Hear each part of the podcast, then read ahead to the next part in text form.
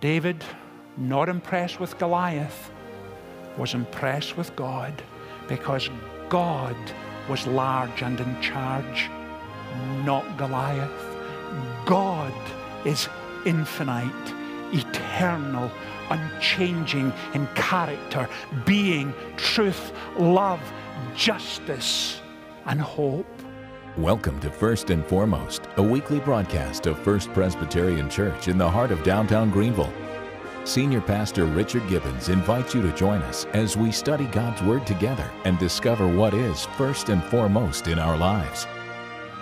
We are coming this morning to what is one of the best known passages in all of Scripture, not just the Old Testament, and it's the narrative of David and Goliath. And it is a very long story, so we're cutting in more than halfway through the story itself, and we're coming to the climax. And I will explain a little of the context as we get further into our study this morning.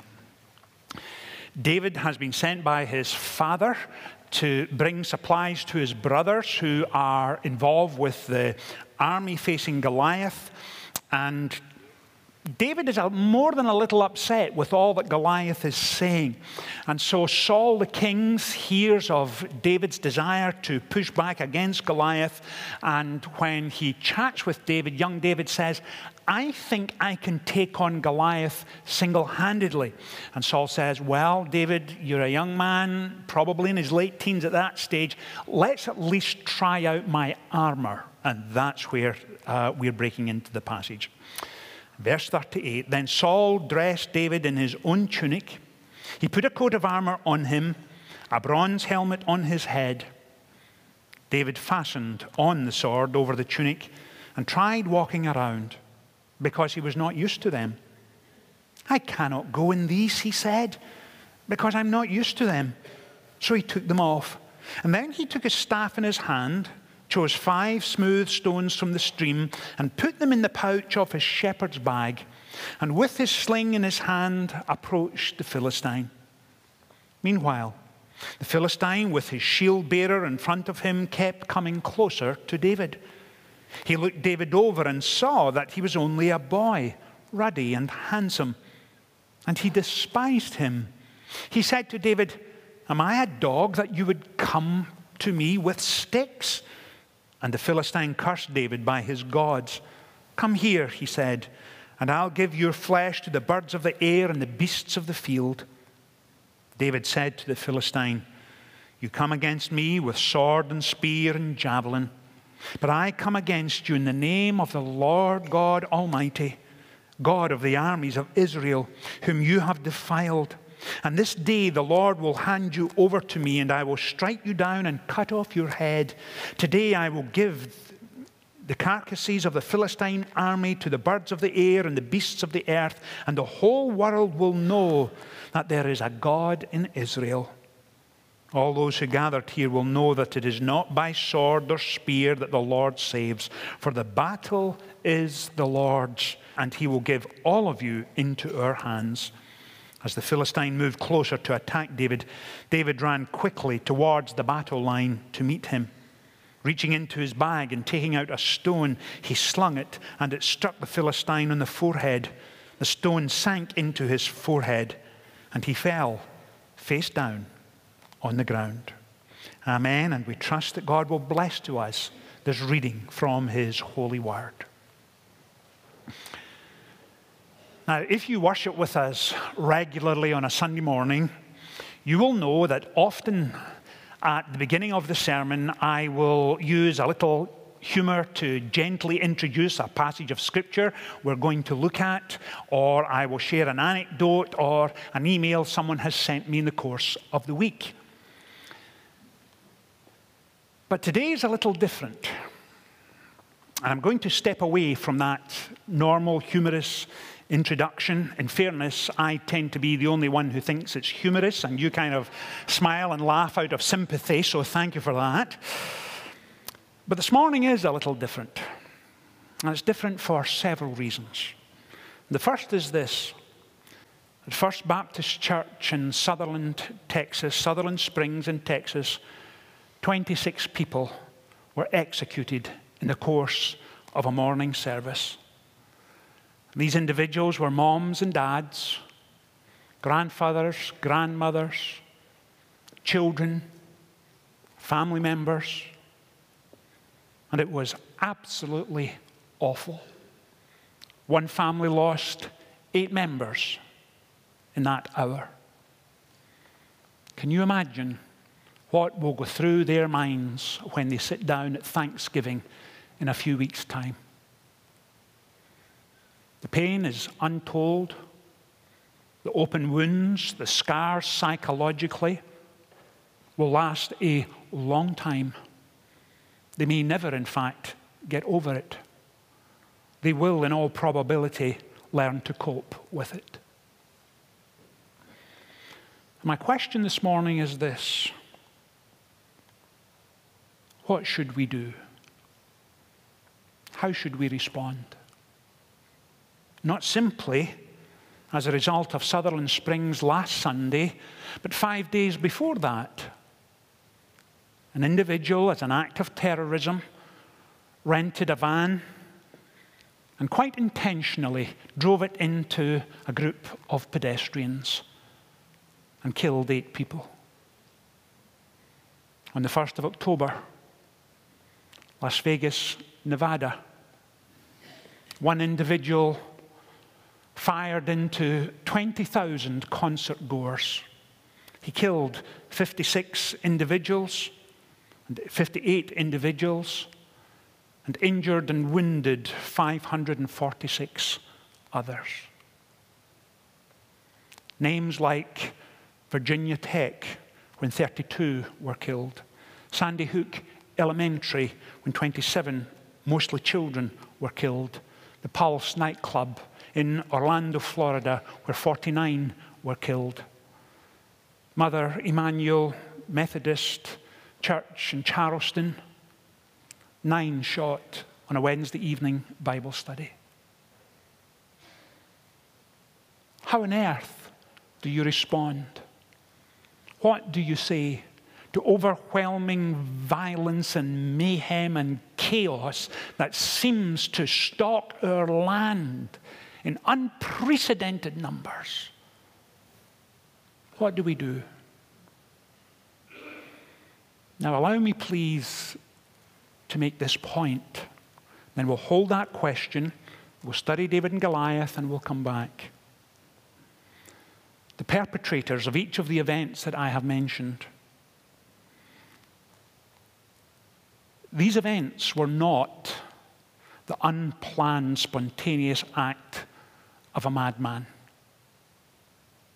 But these were intentionally planned in a premeditated manner.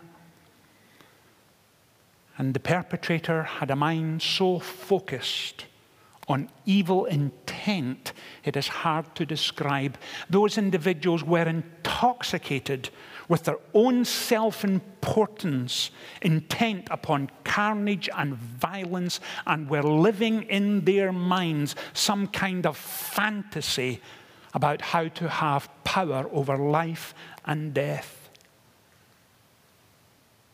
Brutal, violent atrocities. What do we do? What do we say as individuals? What do we do as a church? What do we say as a nation? Now, hold that thought, and I promise we'll come back to it in the course of our time together this morning. As we come to David and Goliath this morning, the Philistines were a fairly aggressive tribal group. They dominated, if you're looking at the map, southwest uh, Israel in its day. They bordered, in fact, close to ancient Egypt. They were forever involved with skirmishes on the border with Israel. Sometimes it became open warfare. And the context here is this that the Philistine army have marched north, the Israelite army have marched south to defend themselves, and Goliath steps forward and calls for a representative battle. In essence, it was this rather than have two armies go at it, The challenge was Goliath was the Philistine champion. Israel, if you bring forward your champion, then they can do battle, and the winner collects all. But what was also going on was this that for the last 40 days, the context of the passage makes this clear. Goliath was not simply challenging another champion, but he was spreading and infecting everyone there with a volatile and lethal atmosphere of fear and suspicion. David, if you were with us last week, was anointed king in chapter 16. He has gone back to look after his father's sheep. His father gives him supplies and sends him to the front line and says, David, take this, these supplies to your brothers. And David arrives, and here is Goliath, large and in charge, spreading the infectious aims, objectives of fear, intimidation, and suspicion. And David hears him and says, what is, what is going on here? And his brothers, whom he's standing next to, I imagine at that time, dismiss David. In fact, his older brother says to him, David, go back and look after those few sheep your father have given you to be responsible for. You're not needed here. Go away. And in typical young brother fashion, David kind of holds up his hands and says, Can I even speak now? And you can imagine the youngest brother in the family kind of throwing up his hands in frustration and saying, Am I not even allowed to speak? And David says, I think someone should step up and deal with this. And I think I can deal with Goliath. And the rumor starts to get round, and Saul hears of David. And of course, he sends for David and says, Now, David, Goliath is an impressive individual, nine feet high. That's about the tip of my middle finger. He is athletic incredibly strong. He has a track record for being a violent individual. He's a professional soldier. David, none of my guys are willing to go up against him.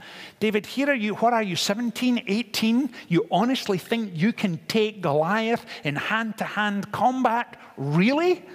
Come on. David says, I think I can. And so Saul says, Well, if you're willing, let's try on some armor. And he gives him his own royal armor, and it's clunky, and he can hardly move. And so he takes it off, of course. He picks up five small stones and moves towards Goliath with his sling. My question is this Why was David able to do that? Why was he so convinced that he could handle Goliath? David realized very quickly this spiritual lesson. If you're taking notes this morning, please get this down. Goliath was determining not only the conditions of the battle, but Goliath was determining how they were thinking and how they should respond. And the spiritual lesson there is this if you are struggling in a situation, if circumstances are overwhelming, if they are intimidating you and filling you with fear, and you find yourself lying awake in the middle of the night, solving problems that don't exist, and dotting I's and crossing T's that aren't really there, and your imagination is running riot, how do you turn that off? How do you say, I am no longer willing to be intimidated with the situation? I'm no longer willing to let my mind run riot. How do you do that? Well, let me suggest this. Young David was spending the bulk of his days in the hill country surrounding Bethlehem. He was looking after his father's sheep but it was in the midst of obscurity and isolation and loneliness that God was dealing with David. No one else was around. No one was there to pat him on the back and say, Attaboy, David, go for it. We're so proud of you. But God had scooped him up, held him close, and was strengthening and enabling David. And more importantly, this, and this is the second lesson I want you to get. He was, as we said last Sunday, recalibrating David's deepest loves and affections. And his deepest love and affection was now on God. David was not impressed with Goliath. David was impressed with God. He knew what it meant to walk with him each day. He knew what it meant to be energized and refreshed and renewed by the presence and the purposes of God. He knew what it meant for God to put his hand on his life and shape and form him and fashion him and mold him. And when you have been there with God, when you intentionally build godly habits and disciplines into your life, very few things thereafter will intimidate. Very few things. Now, that doesn't mean for a moment if you are here this morning and you're wrestling with the early stages of dementia in a husband or a wife and you don't know where to go next, that doesn't mean they're any less real. Of course, they're real. If you have an adult child who never phones, your relationship is at a distance. How do you deal with that? Of course, it's real. But what you do is, Father, I can't cope with this. I can't deal with it. And I submit and surrender it to you. Please intervene. Please help me. Show me the way forward. If you're 15 or 16 years old, going to school, and the cool kids never speak to you, want nothing to do with you, what do you do? When you're treated as if you're odd and you're a nothing and a nobody, and nobody wants to deal with you and nobody wants to know you, please hear this. That was David. That was David. But God had not forgotten David. He was doing the very opposite. He was holding him close, training, recalibrating his affections, his deepest appetites, his great longings and desires. It was God who was dealing with David. And David, not impressed with Goliath, was impressed with God because God was large and in charge, not Goliath. God is infinite, eternal, unchanging in character, being, truth, love, justice, and hope. God impressed David. David was developing godly habits that enabled him to be constructively preoccupied with God Himself, not the circumstances he was facing, and certainly not Goliath. Certainly not Goliath. David realized that the circumstance, the challenge, the individuals involved don't get to determine how you respond. Maturity, growth, and the development of godly individuals is not the result of circumstance, it's the result of holy, healthy habits day by day, when you submit and you surrender all that lies before you to the purposes of God. That's what was going on here. David had learned amidst loneliness, routine, mundane, everyday activities to be profoundly dependent on God. Now, as you can imagine, fears, worries, concerns do intimidate us. They thrive off of fear, concerns. But we can take them, and we can submit them, and we can leave them at the Lord's in His presence and say, Father, you need to help me to deal with this. And we submit and surrender, growth, maturity follows. And let me pause for a second.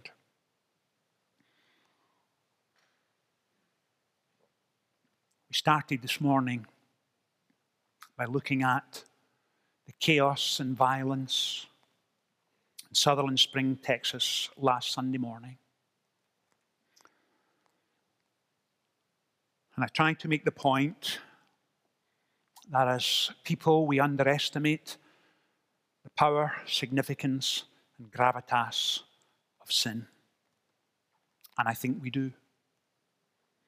But there's another side to that same coin when we consistently underestimate the power, the gravitas, and significance of the love and grace of God.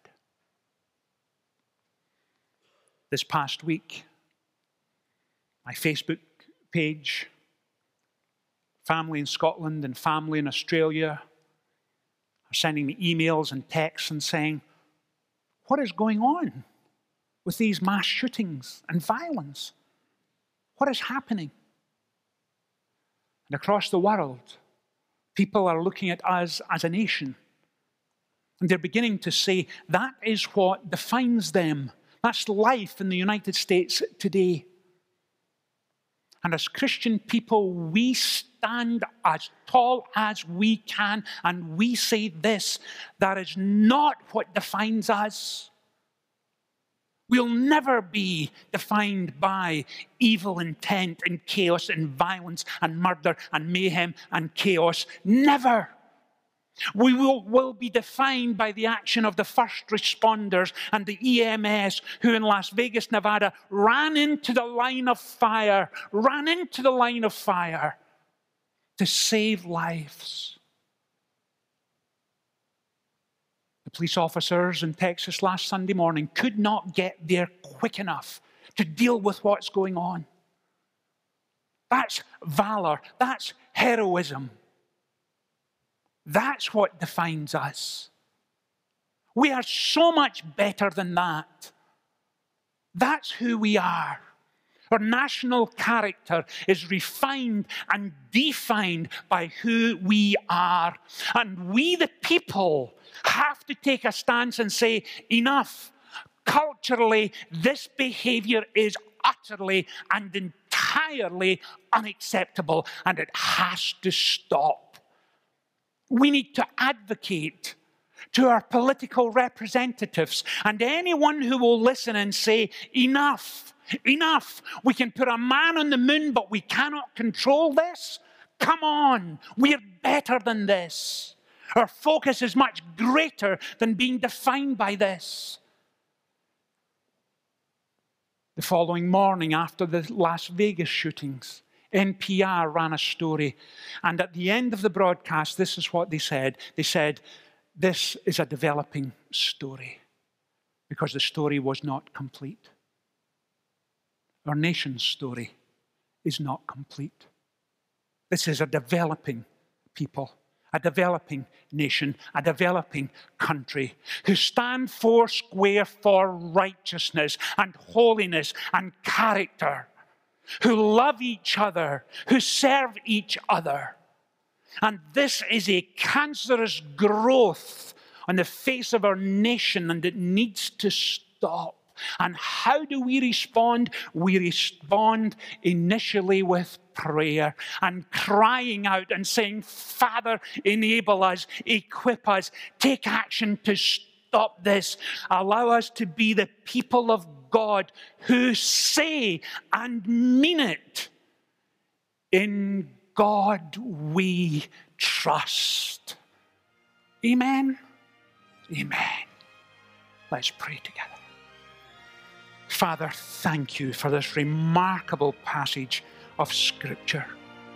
And help us, please, in this coming week to be defined by your profound dependence on you. Father, shape us, mold us, fashion us in a Christ like manner. Touch our nation, call us to account, enable us to understand we are better than the evil and the violence we have seen recently. Help us to be a godly nation committed to you, serving you, treating life as sacred. Father, bless us, please. Lead us, guide us, direct us as a nation. For in God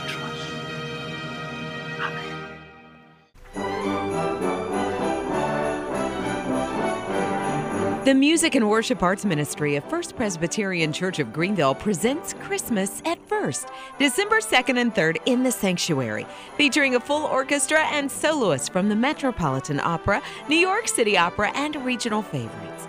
Tickets are available for $10 per person or $20 per family. Visit firstpresgreenville.org for details.